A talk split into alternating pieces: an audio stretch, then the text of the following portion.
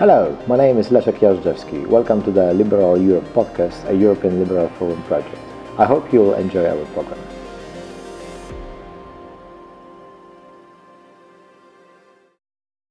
Hello, my name is Leszek Jażdżewski. Welcome to Liberal Europe podcast. Our guest today is uh, the Challis Professor in Jurisprudence at the University of Sydney and the author of, among others, Polish Constitutional Crisis and a brand new A Pandemic of Populists by Cambridge University Press. Wojciech Sadurski, welcome to the podcast. Hello, and thank you for having me. Wojtku, can we, um, can you start with the definition? Because many people are confused about the populism. Some think it's just a label that uh, is assigned to the movements or a political party that uh, the mainstream doesn't like.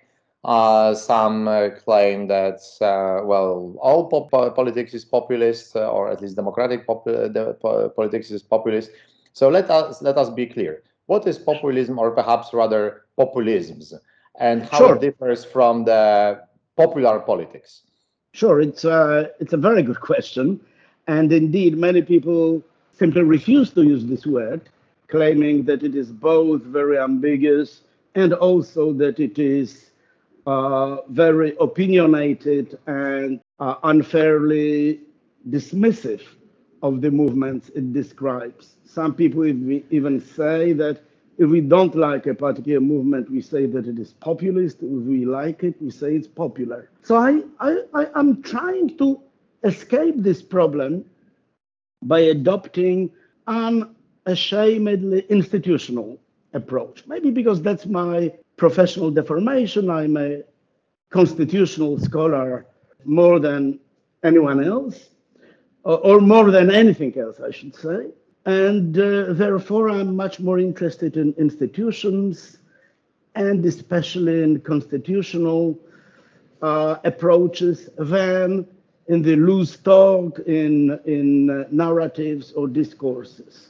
Uh, I know that the dominant approach to populism in current or contemporary scholarship is related to the discourses preferred by populists but I think it's an unstable and, and indeterminate approach. So, what I consider populism, and especially populism in power, maybe I should I should add, Leszku, that I'm much more interested in populisms in rule, right. those that achieve power, rather than the movement which only fight uh, or struggle to achieve power. So, for me, these movements or these states are those which, on the one hand, cherish and cultivate their democratic electoral pedigree. That is, they originate from reasonably incontestable elections, which are free and largely fair, at least when they come to power in the first place. So that is very important. That's if you like, a populist aspect of it, because in this they share aspirations and actions of every democratic government or democratic party. On the other hand, however, and that is what distinguishes them from what we may call consolidated or, or genuine democracies, is that once in power, they undermine up to the point of abolishing a real separation of powers. So they aim at full concentration of power in the hands of usually one man. Usually, I'm using a gendered word because today these are almost without exception men. Uh, and secondly, they try to manipulate law to suit their day to day political requirements. So they do not respect the idea of rule of law as something which, at least to some extent, constrains the politics. So on the one, so so I'm I'm thinking of populist governments or populist parties or populist rules as being sort of hybrid uh, animals. On the one hand, they on on the one hand they are no longer full democracies. Uh, on the other hand, uh, and that's what distinguishes them from traditional autocracies or despotisms. they care about societal support because their legitimacy derives from the elections. I'm wondering to what extent do you think that putting in one category, well, parties, movements, or governments so different in many aspects that, let's say, or leaders of you know, Narendra Modi on one hand, the Brexiteers on the other hand, Kaczynski, Orban, uh, Duterte, and well, I think many people would assign also the term populist to Podemos and Syriza, uh, and of course Marine Le Pen. Um, Wilders, there is the whole litany, perhaps AfD as well. I'm wondering, do you think that populism is not too wide a term to describe so many different movements? Perhaps it should be there should be some different kinds of populism. I don't know, national populism or uh, left-leaning, or I mean, do do you think that this is not too broad a term that it actually means something? Do you think it's it's useful in description of of political parties, political leaders, and their behavior? Well, if you if you go over the list of leaders or movements which you have just uh, made, uh, you realize that in fact they have more in common than differences. But let me be clear, I do not include in my study so-called left-wing uh, populism, say Syriza or Podemos, because they indeed have some fundamental differing features. And yes, many people consider them to be populist. Well, I do not, because apart from the institutional factors which I had mentioned, you know, I cannot be completely myopic to the fact there are certain ideological factors which are typical of, of uh, populisms. And that is why I'm really thinking only about right wing populisms. Those populisms which are based on certain exclusionary philosophy, on anti pluralism, of excluding the others, of discriminatory legalism, as some people say, that is using the law against its enemies. Uh, and its enemies are mainly external enemies, such as refugees or would-be immigrants, and often internal, uh, internal others, quote unquote, well, such as ethnic minorities, religious minorities, non-religious minorities, or minorities in terms of sexual orientation. So um, this, uh, I, I have a chapter in my book about uh, which is simply called Paranoia, uh, which hmm. more or less tries to uh, characterize what is common in these founding theories of, uh, of populism, and that almost without exception, they are based on certain paranoia, conspiracy theories, irrationalism, etc. But let me just make, uh, one more point and that is that one of the one of the main themes in my thinking about populism is that we really cannot speak about one populism, that we can talk about populisms with uh, an S at the end, in, in plural, in other words, so that uh, contemporary populisms differ depending upon societal sources for their popularity. And there are completely well, completely. There are widely uh, different sources, say, for popularity of Donald Trump in the United States, or uh, Jair Bolsonaro in Brazil, or on the other hand, uh, Kaczynski and Trump, respectively in Poland and Hungary. So these different sources, if you like, different factors which trigger popularity and growth of different populist leaders uh, create or generate different types of populism. For example, uh, you mentioned in your uh, question Brexit or Brexiteers. Well, yes, in conventional speech, Brexit was populist in the sense that it used all sorts of typically paranoid uh, type of uh, rhetoric against immigrants, against the European Union.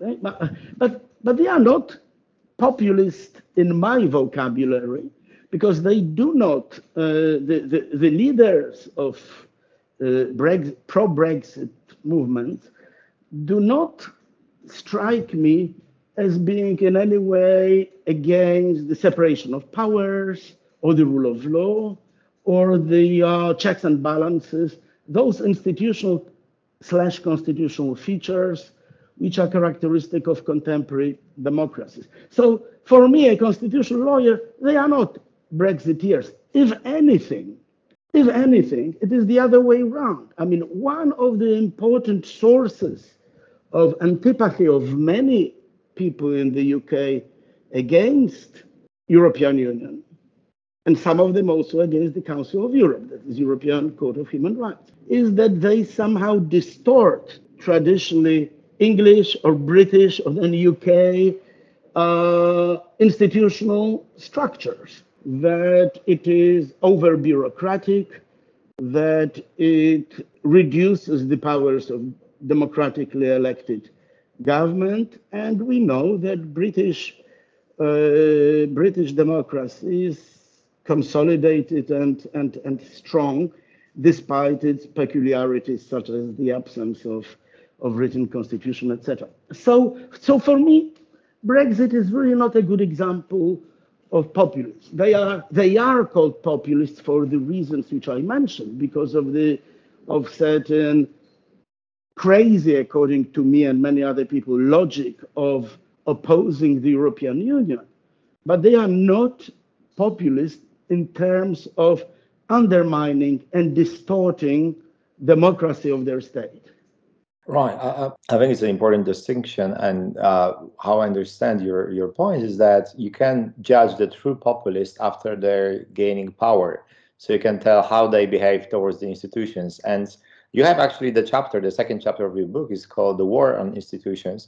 You're quoting Scott Galloway, who, who, who writes uh, that pure democracy is populism, but you also make important distinctions. So that's um, mostly, I mean, with some exceptions like Chavez, the, the populists are subverting the institutions. They are not uh, completely, well, destroying them in a kind of Leninist sense they they they, they subvert them. Can you develop on this? Because i think it's extremely important point because it's it's hard to kind of because this um, attack on democracy the true democracy in the way that is uh, described by for example by urbinati is is it's way harder to uh, uh, it's, it's much more kind of intelligent i would say uh, made by populists because it's made in the name of democracy. But we can say that is the direct attack on democracy understood as also as a set of institutions, not just the uh, voting at the at the voting booth. So can you tell us more about the about this war on institutions that is made by populists and how um, and how to re react to it? Because there are some also you also make this. I think it's very fair. You also make uh, the point that sometimes the very core of argument, for example, of uh, checks and balances, which are slowing down the processes and you know veto gates and so on. That this is actually some truth to that, but the populist answer is, is, is wrong. So can you please develop on this on this point? Yes, sure. Uh, so I liked very much this uh, this uh, quote from Scott Galloway, which I include uh, at the opening of my institutional chapter of the book, uh, where he says that I mean I'm now paraphrasing him. I don't have the direct quote in front of me. But the basic point is that the institutions sort of are meant to slow down the immediate translation of majority will into the binding law. Uh, for example, some, someone has an idea about limiting or expanding the uh, right to abortion, or about some environmental measures, or about changing the structure of the judiciary.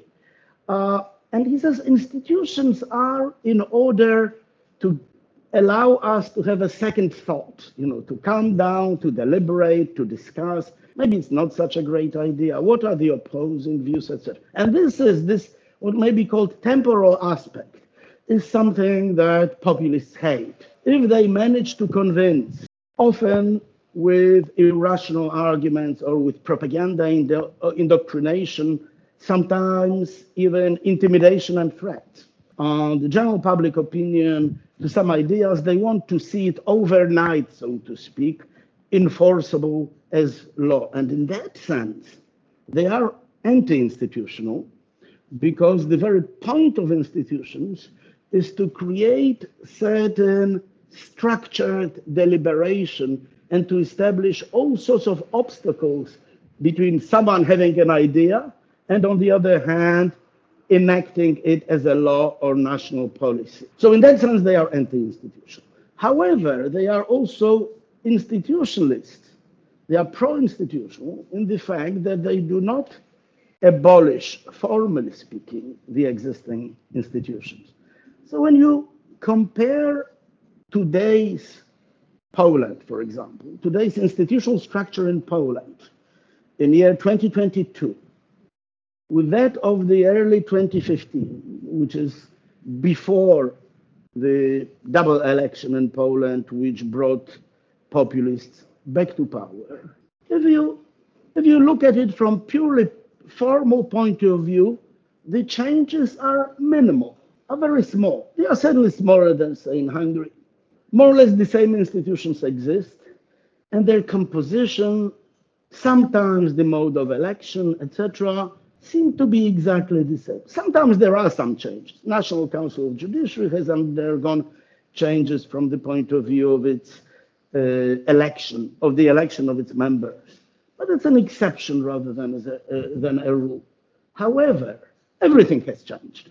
I mean, these are completely different institutions.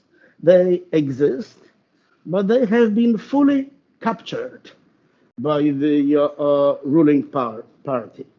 And the capture is not just limited to placing your own people into the existing institution, sort of removing the incumbents and bringing your own personnel. That happens all over the world, also in democracies. I mean, there are several thousands of positions in the federal government of the United States which are subject to filling by a new president, new administration, and that's not considered to be particularly abhorrent uh, to the principles of democracy. However, in Poland, what has happened, and that has also happened in, in Hungary, to a large extent in India, to a somewhat smaller extent in uh, the Philippines, and to a great extent under Chavez in Venezuela, is that these institutions have been quote unquote hollowed out. So in the constitutional scholarship, there is this concept of hollowing out of the institutions, which is, of course, just a metaphor. And like any metaphor, it's quite vague and needs to be specified. And the specific shapes of this hollowing out vary from country to country. And I'm trying to provide some, for, some type of taxonomy of the most typical and at the same time pernicious manners of hollowing out institutions inherited from their predecessors by populists. So one of them would be, for example, simple erosion of an institution. You maintain an institution but deprive it of budget and deprive it of the um, of the uh, powers that it had before. That's the case, say, of human rights organizations such as Human Rights Commission in the Philippines or ombudsman offices in plural uh, in Hungary. Then another form, so basically the institution exists, but it lacks resources and lacks powers to do what it was supposed to do. Then you may create new institutions which sort of are parallel to the existing institutions and which overshadow uh, the former one. So you still have the, a constitutional institution uh, which had been inherited from the previous regime, but you also have a new institution which de facto uh, overtakes the former one. Examples can be the media councils in, uh, in uh, Poland or the budget and financial sort of supervision uh, institutions in Hungary. Then you may have a simple capture, which basically means that you put new people in, in the old offices, like in constitutional tribunal in Poland. And slowly but surely, if you if you manage to get majority of your own people in the new institution, you may leave it alone because you know that they will do what you, the ruler, want them to do. And we have all too many examples, instances of such subservience in Poland. And you know, you may you may have different other methods and ways. You may you may maintain the institutions, but change their internal structure. So from the outside, it is still the same institution, but now it is sort of it looks like it is differently composed, differently structured, but this different structure completely changes its character. So take the Supreme Court of Poland. You know, it, it used to have, I think, five chambers based on different disciplines. You reduce those other chambers, but add two new ones, which are now selected in a completely different way. And these two new chambers become sort of determinative of the political function Uh, of the court so that it can make sure, for example, that the most strategically sensitive decisions, for instance, about correctness of the elections, will be made by a new chamber which is now fully you know can be can be relied upon by the new ruler. So i don't want now to continue because you know we are now moving into more specific perhaps details, but again, if you look at the broad picture, you realize that there are all sorts of ways of distorting, manipulating with, changing the existing institutions so that they remain, but they play a role not just different from that which was its original raison d'etre, but often the opposite. So, so let me just say my, my, my favorite example and the most striking would be constitutional courts, both in Poland and Hungary. Constitutional courts, like any constitutional Supreme Courts, had been always and properly considered to be, as we call it, counter-majoritarian institutions. That is, they are deliberately there in order to restrain the majority will to make sure that it is consistent with the constitution. But the way they have been used by populists in these two countries is just the opposite rather than being majoritarian institution, a sort of irritant, sorry, rather than being counter-majoritarian institution, a sort of irritant to the current legislative majority and the executive, they become willful and enthusiastic helpers to the government and to the legislative majority. So that often, if the government doesn't want to do something, for example, because it will be costly internationally, say in the European Union, or costly nationally, say, among the uh, public opinion, and yet they feel that they are, they, they, they want to achieve certain changes, they delegate this unpleasant task to constitutional court, which is not accountable before the general public, so they can do it. Perhaps the best example of that would be the way in which abortion law in Poland has been completely changed by constitutional court because the legislative, that is the the, uh, the government, uh, for all practical purposes, the government didn't want to do it, expecting and fearing strong protests in the street. On the other hand, it felt that the pressure from the Catholic Church is so strong that it has to be changed. So it sort of delegated it to the Constitutional Court. In this way, Constitutional Court is a helper rather than an, a, a restraint upon the uh, the executive. Uh, I think it's a very important point which we just made, and I'm wondering to what extent do you think that the problem with defending the institutions is on the one hand that well very often they are relatively new and not well established in the I think kind of mindset of the of the population, especially uh, when it comes to the uh, well, democracies like 30 year old democracies like in Poland and in the region but on the other hand, they are certainly the countries which are brand new democracies and they maintain the institutions. Uh, and well, in some cases, as in the US, of course, the institutions defend themselves, but they are in many ways uh, taking over, uh, even if we can say that according to the rules. I think in very in many aspects uh, against the spirit, like we we seen recently with the conservative majority in the uh, constitutional tribunal in the United States. It will be interesting to actually, if you if you can mention that. But I, I, wanted to ask you more more kind of general question. Do you think that simply because we speak of liberal democracy, people are kind of uh, the, the the populations they understand democracy as the, the right to vote and, and choose whatever you want. And it's much harder to make an argument to defend the liberal institutions. And even by the fact that we are speaking of liberal democracy, there is a possibility, at least theoretically, that there are different kinds of democracy, like sovereign democracy. We had the popular democracy.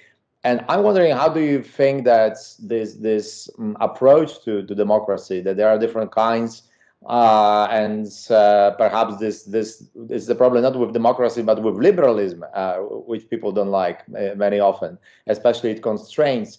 Do you think that there is that perhaps we, we got this definition wrong and we should speak about more coherently about democracy as such? And if you are destroying the institutions, this is basically no democracy, as for example in Hungary. Or it is very hard to make an argument that in Poland, do we have democracy or we don't have democracy? We speak of hybrid regimes how do you how do you view this this this this important issue? Well, I read it in the following way. Of course, we may have different conceptions of democracy. That is, um, conceptions which identify different aspects of the rule by the people. This is what democracy is. That people, the population, somehow have authorship, have ownership in the decision making, so that they can affect who will be their government for the next reasonably short period, say four or five years, and also what type of programs will be given effect to in those next years. So this is, I mean, without that you have no democracy, absolutely. However, even if, as I would endorse, we limit our interest, our focus on democracy to these issues, that is, to the actual influence and impact of the population upon who rules them, then we immediately, immediately see that this is not just about an electoral act, a voting act. It is, of course, the culmination. It is, if you like, the main symbolic and also effective step in which this rule of the people is being, or by the people, is being actualized. But in order for that to have any meaning at all, there have to be a number of conditions which render this act of voting meaningful and real. So that, for example, if you do not have freedom of press, uh, you cannot hope that the electorate, electorate will be well informed about the options which they have on the table. So, you know, they may vote, but they will vote in an irrational way because any decision without the information is not a proper decision. You must have freedom of associations and, in particular, freedom of political parties, because without that, obviously, uh, some ideological political options will not be able to convey their messages to the general population. You must have freedom of assembly because uh, public rallies, meetings, demonstrations, etc., are, as we know it from practice, a necessary condition of democracy in, in today's world.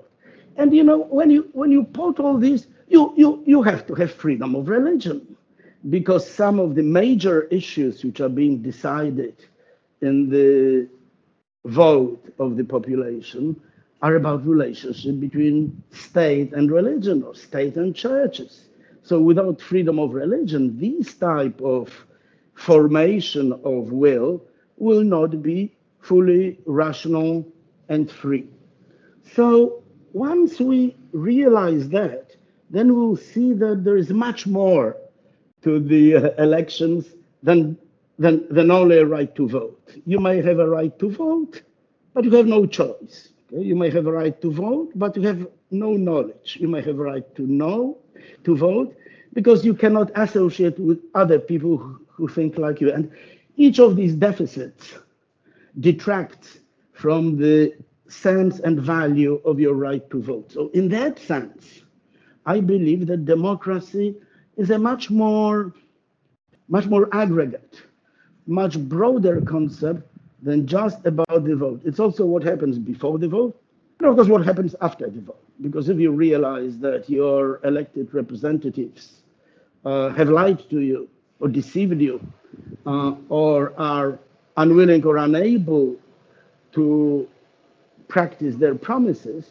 well, you must have some ways of sanctioning them, even during the term of office. And so, both before and after, there are many, many conditions which must be met. And these are the conditions which go into this liberal ingredient of liberal democracy. They are about the liberties and rights which render voting meaningful. So I'm not using democracy in a particularly broad sense. I'm trying to use it in the most minimal sense possible, accepting perfectly well that there are many other very important ideals and values in addition to democracy.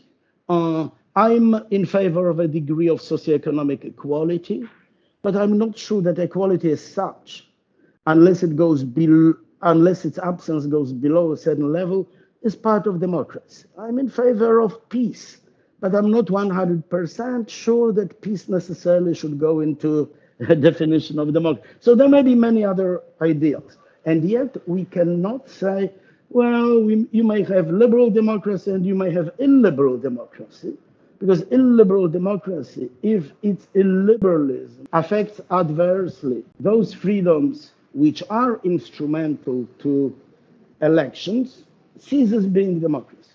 And for, for the very end, we, we just touched upon some points that you make, and many of them are extremely crucial, but we, we don't have time to, to, to dwell into. We just uh, can recommend for people to um, to buy the book and see themselves. It's already available.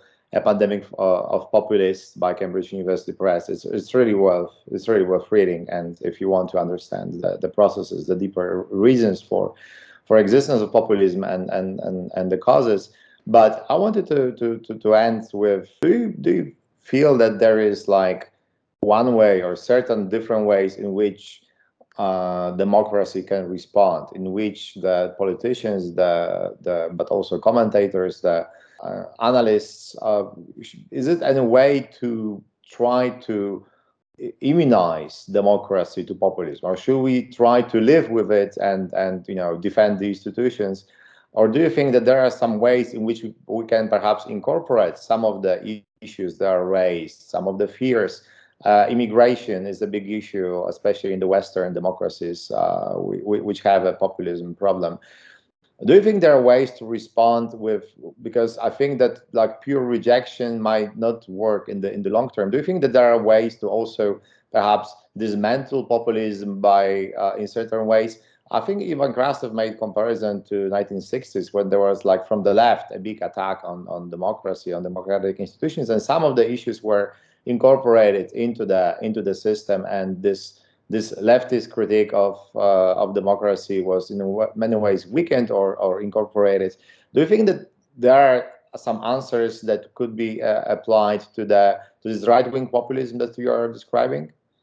So first of all, there is no one size fits all, and there is no answer which fits all populism, precisely because the sources of populism are different in the countries where the sources of populism are mainly about, say, globalization or mainly about economic status anxiety, then you have different uh, responses necessary uh, than in countries where the sources of populism are mainly about the nostalgia to the past societal system, to past authorities, to religion, and so on. And you know, so so you must have first a good account, a good diagnosis of what triggered populism or its popularity rather in a given country, and only then will you be able to give proper answer.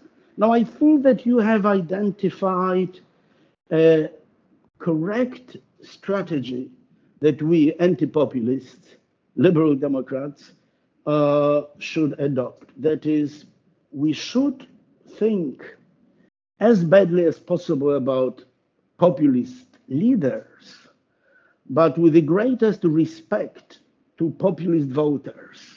We shouldn't neglect them. We shouldn't offend and insult them. Uh, they, even though the answers given by populists are wrong, the questions asked by their voters are real, and we need to look at them. However, one has to be very careful. That is, on the one hand, yes, we need to think what are the reasons for popularity of populism in a particular country, and how can we provide better answers than our populist opponents? Right? How can we, for example, make sure that those people in post-communist countries, for example, who feel that they are net losers of the transition, how they can be uh, satisfied, compensated for their losses, which may be real, which may be imaginary. But even if they are imaginary, they are, in a sense, real because they are part of public conscience. But we must be very careful about not crossing certain lines, about not simply absorbing populist policies into our programs, because then, in a sense, you know, the, the medicine may be worse than the disease. Uh, when Mark Rutte in the Netherlands adopted uh, Wilders' uh, anti-immigration policies, uh, he certainly saved his political skin and got re-elected, but is it the advantage for the cause of humanity and democracy in a country like the Netherlands? I'm not quite sure.